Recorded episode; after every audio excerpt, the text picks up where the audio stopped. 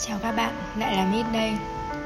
Hôm nay là tập postcard đầu tiên trong năm mới. À, Thực sự là cũng uh, cũng khá là lâu rồi mình cũng mới trở lại với uh, tập postcard um, Trong thời gian vừa rồi thì uh, cũng có một số những uh, công việc. Thì nên là cái uh, những cái tập postcard đang bị dừng và hôm nay thì sẽ bắt đầu cái tập podcast đầu tiên trong năm mới. Và sẽ có một chuỗi series nói về tình yêu về yêu xa về những uh, uh, cảm xúc trong cuộc sống với người thân với bạn bè.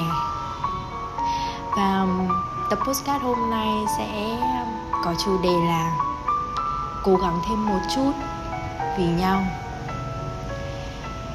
Gặp được nhau trong cuộc đời thật sự là một điều may mắn. Huống chi chúng ta có thể gặp nhau và rồi trở thành người yêu của nhau giữa một thế giới với hơn 8 tỷ người. Từ hai con người hoàn toàn xa lạ, chẳng là gì của nhau cả, nhưng lại trở thành người yêu của nhau, là một phần của nhau trong cuộc đời. Cùng nhau cố gắng và chia sẻ phải nói rằng tình yêu thực sự là một điều gì đó rất đặc biệt mà thực đế đã ban tặng cho chúng ta. Dường như tình yêu nồng nhiệt nhất sẽ vào khoảng thời gian đầu yêu nhau.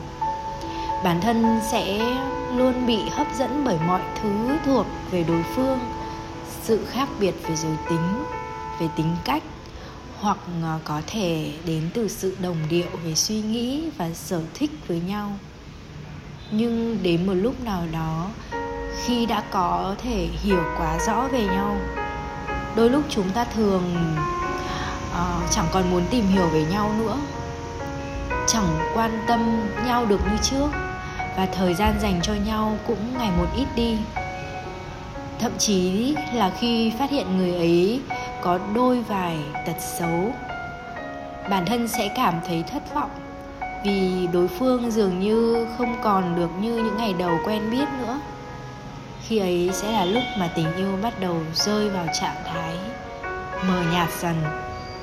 Chẳng còn tò mò người kia hôm nay đi đâu, làm gì, hay à, có đang ổn không.